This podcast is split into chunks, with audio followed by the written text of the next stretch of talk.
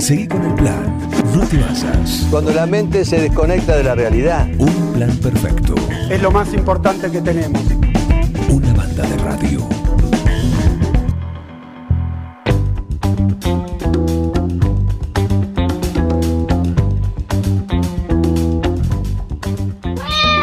Estamos en un plan perfecto, estamos en lunes y por eso están ellos acá, toda esta jauría, las manadas, las bandadas de animales que vienen a escucharlo a él, a nuestro veterinario Eduardo Cubido, eh, Cubino que llega presentado de esta manera.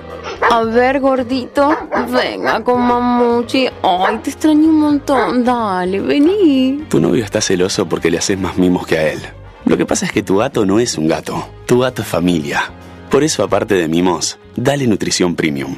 Infinity está hecho con los mejores ingredientes para que siempre lo veas vital, sin problemas urinarios y re lindo. Infinity, nutrición premium para tu mascota. Basta, amor, estoy con pelusa. Buen día, Cubino. Buen día, Juan. Buen día a toda la audiencia de un plan perfecto. ¿Cómo va eso? ¿Bien?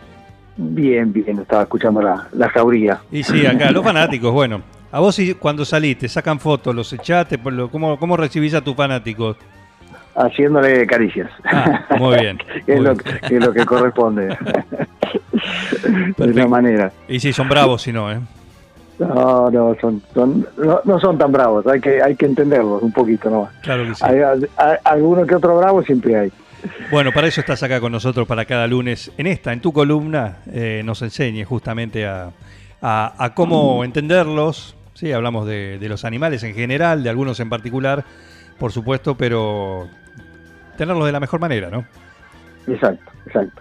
Bueno, el, el- este, ayer se hizo justamente, se, celebró un evento este, que habla esto de las relaciones con los animales para entenderse mejor, eh, una, la décima edición en Buenos Aires de una especie de carrera, maratón, o, podríamos decir carrera, conjunta entre perros y los dueños o los que los llevaban. Eh, se llama la Dog Run, que la primera edición tuvo 600 participantes y como fue un éxito un poco inesperado para la, organizadora, Dolores Madero, eh, fue aumentando, digamos, la, la cantidad cada vez y este domingo fueron 1.200 los, este, los eh, participantes, 1.200 perros que iban con su dueño o sus dueños este, corriendo distintas distancias, la mayor distancia fue de 5 kilómetros, Sí. pero en total, entre perros y dueños, unos 3.000 participantes, ¿no? Lo cual habla de un número bastante interesante, eh, lo que habla, digamos, de la, la relación, que es bastante abundante la gente que se relaciona este, con, con los perros y que va a participar de estas carreras y que evidentemente sale a correr con sus perros y es moneda corriente este, para ellos eh, salir a correr con sus dueños, ¿no? Este, lo cual es bueno porque aumenta la, las posibilidades de, de los perros relacionarse con otros animales, con otra gente, los sociabiliza, lo ayuda a hacer una cosa más natural, la relación con los otros animales, con, con, las, con las personas fundamentalmente, y a su vez también ayuda a que las personas este, se relacionen de otra manera con las otras personas, porque el animal es, abre una puerta de diálogo, digamos, entre otros dueños de animales, este, que se van relacionando a partir de esto, cosa que si salen a correr solos tal vez ni se hablan con, con nadie, ¿no? Claro. Eh, o sea que aumenta este, este aspecto, mejora Social. este aspecto social, digamos, para el dueño y para el animal también, ¿no? Lo- pero bueno, la, la intención de esto, de, de- de hablar de esto, es también hablar un poco de esto de sacar a pasear los animales, qué distancia sacarla a pasear, qué distancia es conveniente y cuál no, porque digamos no no siempre es este bueno que corra tanto un animal es una pregunta frecuente en la en el ejercicio de la clínica veterinaria de decir, bueno, ¿cuánto lo hago este, correr o cuánto lo hago caminar simplemente al perro? ¿Cuánto lo paseo? ¿no? Entonces, ahí vienen de, este, una, una serie de variables. Primero, eh, la edad del animal, eh, más que todo. Eh, y segundo, que como le sucede con las personas, tiene que haber un nivel de training, un nivel de eh, entrenamiento adecuado. Es decir, no puede de un día para el otro salir el animal a caminar 100 cuadras, ¿no? O este, cosa que no, no es tan loca, hay gente que lo hace, decir, bueno, pobrecito, está todo el día encerrado, lo saqué al animal a, a caminar un poco y lo llevé, hice 50 cuadras. No, tiene que haber una gradualidad, ¿no es cierto? Este, para que se vaya la musculatura y los huesos adaptando poco a poco a ese trabajo físico, como cualquier trabajo físico que realizamos nosotros también, ¿no es cierto? Claro.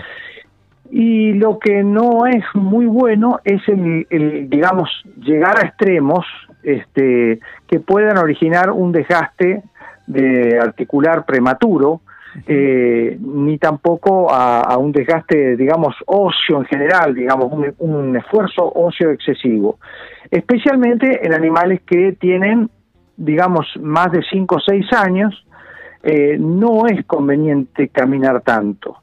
Eh, con la misma regla, con la misma, este, digamos, generalidad que se aplica a los seres humanos, que es este, moverse varias veces y no tanta cantidad. O sea, la idea no es salir este, a trotar o a caminar con el animal y hacer, por ejemplo, 10 kilómetros de una sola vez. Eso es mucho esfuerzo. Por ahí un animal, sacarlo a pasear, es conveniente, especialmente si ya pasó cierta edad, eh, sacarlo varias veces, pero trayectos más cortos. Trayectos más cortos. Hay, hay una regla que, que es importante respetar nunca llegar a la fatiga en animales que son más de siete años. Nunca llegar a la fatiga. Eh, porque si el animal tiene algún pequeño problema de artrosis, algún problema óseo o cardíaco, no es bueno llegar a eso, no es la manera de, de generar un buen training, no es la manera de que se vaya preparando. Si uno lo exige a la articulación o al corazón incluso al llegar a la fatiga, eso no sirve porque puede agravarse el cuadro óseo que esté presentando previamente, ¿no es cierto? Entonces el animal tiene que estar a veces eh, no solo vigilado médicamente, de hacer un control radiográfico como para ver cómo están sus huesos, sino también con una cuestión de criterio. Si el animal llega muy cansado y al otro día está dolorido, evidentemente nos hemos pasado, nos hemos excedido. Tiene que respetarse esta gradualidad, nunca llegar a la fatiga extrema, nunca llegar a la fatiga extrema. Eh, en un, un cachorro se la puede aguantar, pero después ya el, el, pasa factura esto. Entonces siempre es ser gradual y no llevarlo a, a, que se fatigue.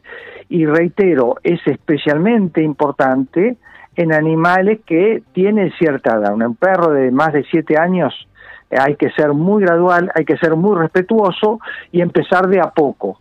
Si en algún momento llegó a la fatiga, si uno dice, bueno, saqué a caminar, hice 10 cuadras y el animal está ya este, jadeando fuertemente, o, o cuando llegó quedó muy cansado y el otro día ya se nota un poco dolorido, evidentemente 10 cuadras no es la distancia adecuada. Siempre reitero, para los huesos es mejor la repetición digamos, este, hacer varias veces al día, cortas distancias, varias veces al día, cortas distancias, y no hacer toda esa distancia de una sola vez. Esto para cualquier tipo de trabajo físico, digamos, este, también para las personas, ¿no? O sea, poca, poca, poca cantidad por vez y varias varias veces, ¿no? Estamos con Eduardo Guino, nuestro veterinario, ¿no? En su columna de cada lunes. Bueno, y en esto creo que hay que aplicar eh, lo que decías al principio, ¿no? Todas estas cuestiones de sociabilizar, ¿sí? Sea entre personas o entre animales o, en este caso, entre personas y, su mascota, su perro, su que sea, ¿no? Eh, cómo estar atento, cómo mirarlo, escucharlo, ¿sí? verlo en ese sentido, ¿no? Eh, Exacto, ¿Cuándo saber? exacto. Porque no te va a decir hasta acá llegué, salvo que se plante y diga hasta acá llegué, ¿sí? se siente y listo. Y Claro. no me muevo. Pero bueno, para no llegar a esos extremos, ¿no? Uno exactamente, muy muy buena muy buena observación, Juan. El, el- exactamente, porque digamos a veces al animal se lo somete a lo que uno tiene en la cabeza para hacer como hacer, este, claro. entrenamiento uno. Uno dice, bueno, hoy tengo que correr 5 kilómetros, vení, este, colita y seguime. Eh, y el perro Colita. no está acostumbrado a correr 5 kilómetros. claro, este, no está acostumbrado a correr 5 kilómetros. Y yo me puse como meta en mi entrenamiento, hablé con mi entrenador, me dijo, correte 5 kilómetros y el pobre perro tiene que aguantar semejante cantidad y tal vez no esté habituado.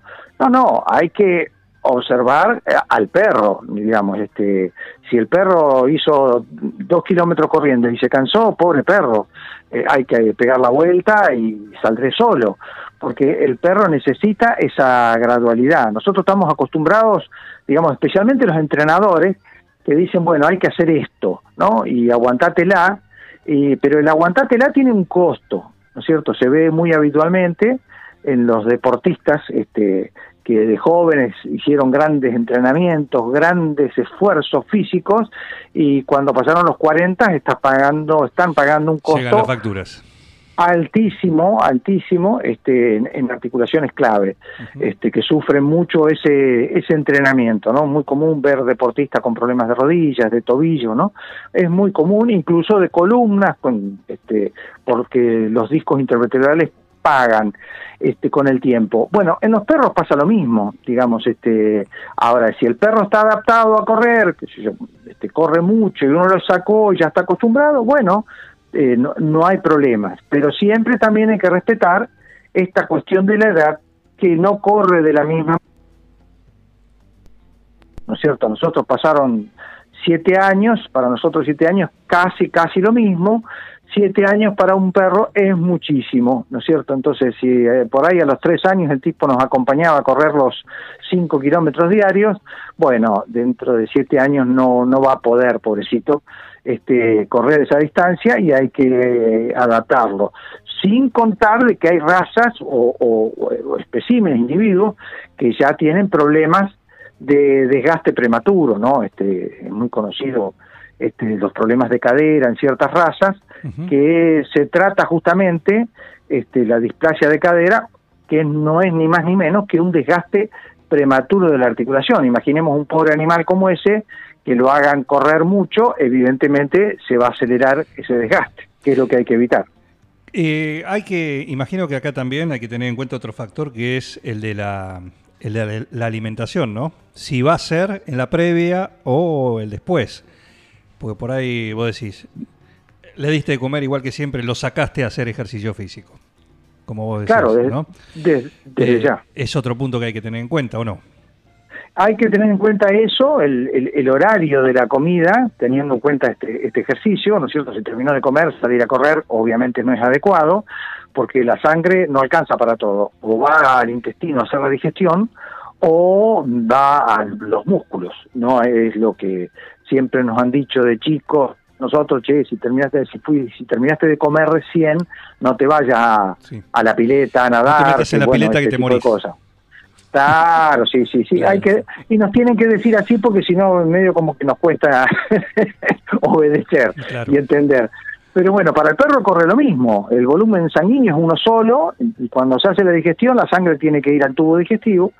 Cuando este, tenemos que correr, bueno, se saca del tubo digestivo y va a los músculos, ¿no es cierto? Bueno, eso desde ya.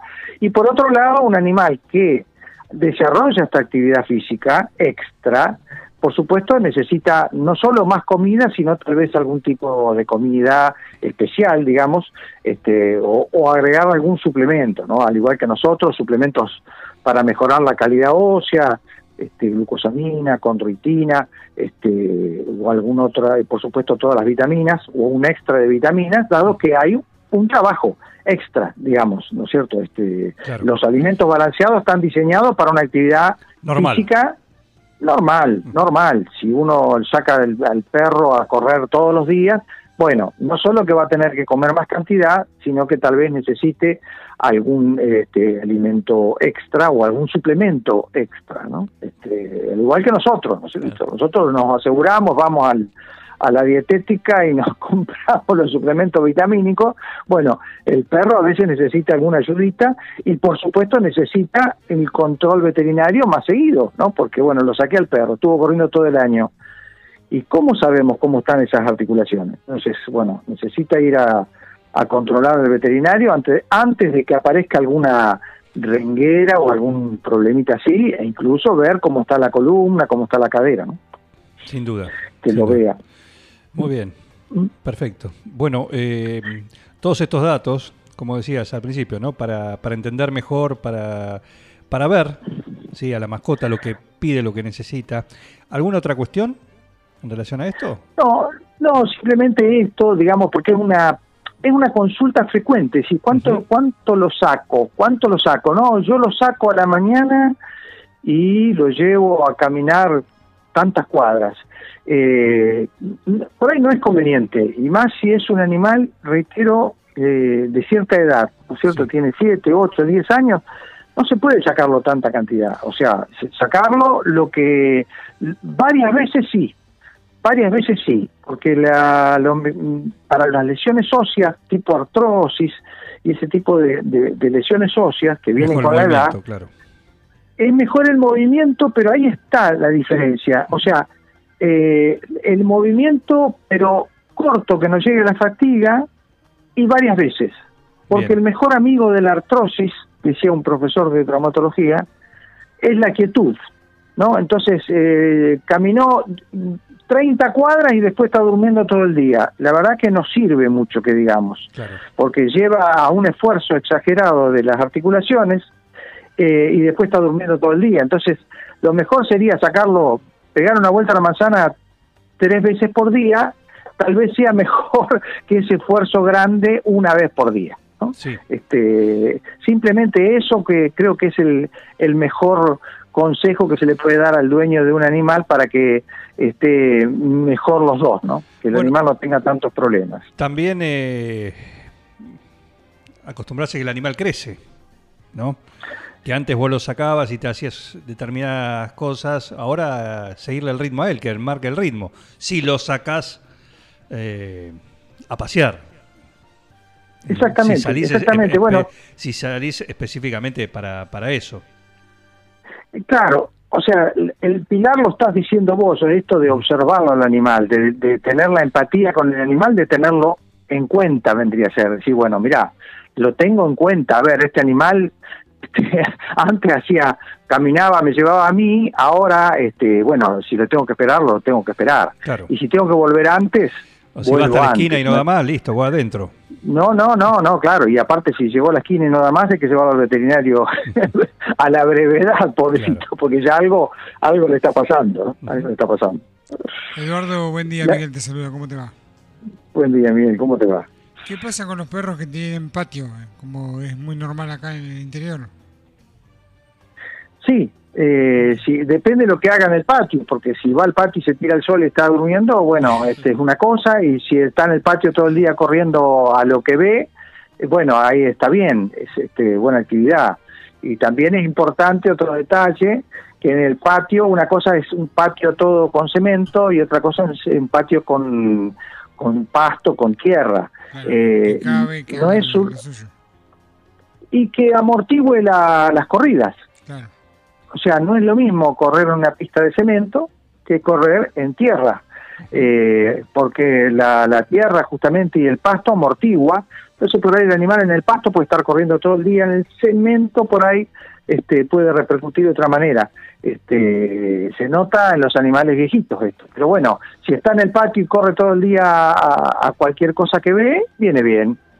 Viene bien este que se autorregule un poquito y en el patio no este eso sería beneficioso Perfecto. Este, el problema cuando- el problema es la, la quietud De vez en cuando le digo, andate un poco al patio a, a correr eh, gorriones, a hacer algo.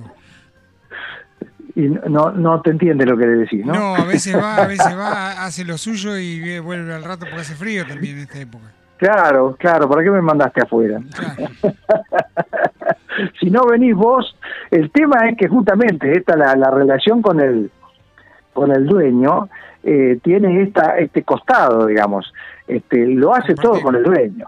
Claro. entonces si uno no sale, eh, se queda mirando para adentro como diciendo, dale, che, abrime. Claro. Este, porque en realidad está este, acostumbrado a hacer todo con uno y ahí a veces uno tiene que, justamente esto que decía Juan, la empatía, ¿no? Esto de mirar al otro, tenerlo en cuenta, y bueno, este, uno tiene que hacer el esfuerzo de salir este, y acompañarlo un poco, tirarle un palito, no sé, hacer algo para que para que se mueva, ¿no? Este, que los, los perros de ahora tienen el, este, la característica que llega a veces a ser un problema de que no saben jugar si no es con uno. Este, que, que le pasa al caso de los chicos que tienen muchos juguetes, ¿no? Se aburren y no juegan si no está uno. Es muy común ver eh, acá dueños en bicicleta y el perrito corriendo. Claro, claro. Eh, también eso hay que... Claro, claro, eso eh, hay que observarlo bien este, al, al perro, a ver si está en condiciones, porque a veces lo pide este, el, el dueño, es el que no está en condiciones de seguirlo al perro, y, y por eso va en bicicleta. este Y ahí, bueno, está bien, pero bueno, hay que ver, el, eh, siempre hay que ver las cantidades y, y mirarlo al perro a ver si, si no será mucho. ¿no? Y bueno, un paseo, Este- a, a- a paso de hombre un poquito más acelerado. Claro, también depende, este, por supuesto, esto es una cosa obvia, de la raza del animal. Del porque tamaño, si yo tengo un perro y, de- y del tamaño y de la raza, porque si yo tengo un perro galgo, por ejemplo, eh, el galgo puede correr este, hasta 50 kilómetros por hora al lado de uno, un trayecto largo. Eh, a- ahora, som- someto a eso mismo a este a un labrador o, que- o un ovejero alemán que tienen problemas de huesos a veces de cadera, bueno, lo voy a someter a una exigencia terrible. Y ni hablar si llevo un caniche, pobrecito, ¿no? Más cruel me parece que Claro, el caniche lo puedes pisar aparte. Claro, hay que... lo más cruel es El caniche. que tiene la pata corta.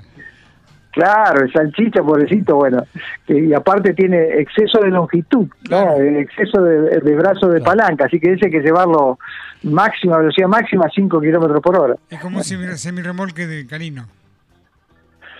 ¿Cómo? eh, un semirremolque de estos mudanceros, ¿viste? El canino. Claro, claro, sí, sí, bueno, el salchicha eh, tiene tiene ese problema de, de- justamente, es casi diría a veces una un defecto, una como una deformación porque tiene tan largo, eh, pensemos que el perro tiene un tren anterior sostenido en la columna por las costillas y sostenido en las patas delanteras, tiene el tren posterior, las patas traseras, y está conectado un, un tren con el otro con eh, la solamente con las vértebras lumbares que hacen de puente entre toda la parte del costillar, por así decir, y las vértebras dorsales y las patas traseras, ¿no es cierto?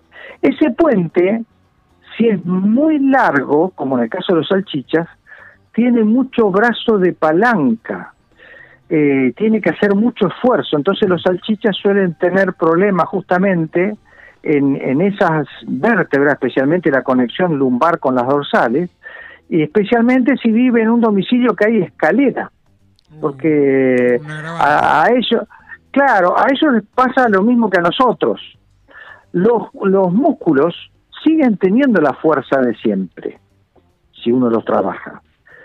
Pero el esqueleto, que sería el equivalente al chasis de un auto, por así decir, eh, no, el esqueleto no aguanta tanto. Entonces uno tiene la fuerza para subir y lo hace a pesar del esqueleto, este, y ahí viene los, el, el problema, digamos, pagan los discos intervertebrales, pagan los huesos, y el perro, por ejemplo, es muy común observar en casas donde hay escaleras, el perro siente un ruido, está durmiendo, siente un ruido en la terraza y sale corriendo en frío a todo lo que da y sube la escalera.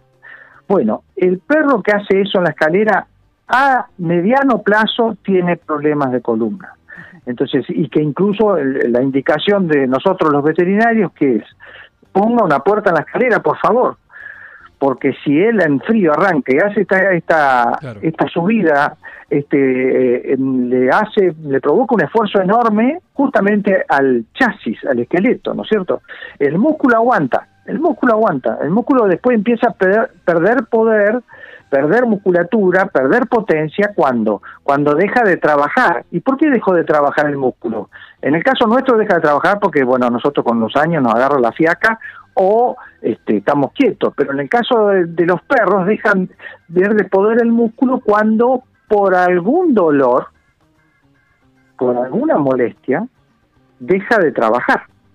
Entonces, cuando ya está esa pérdida de musculatura y esa pérdida de poder, eh, ahí se nota, uno lo nota como, como dueño, digamos, pero en realidad la molestia estaba de antes.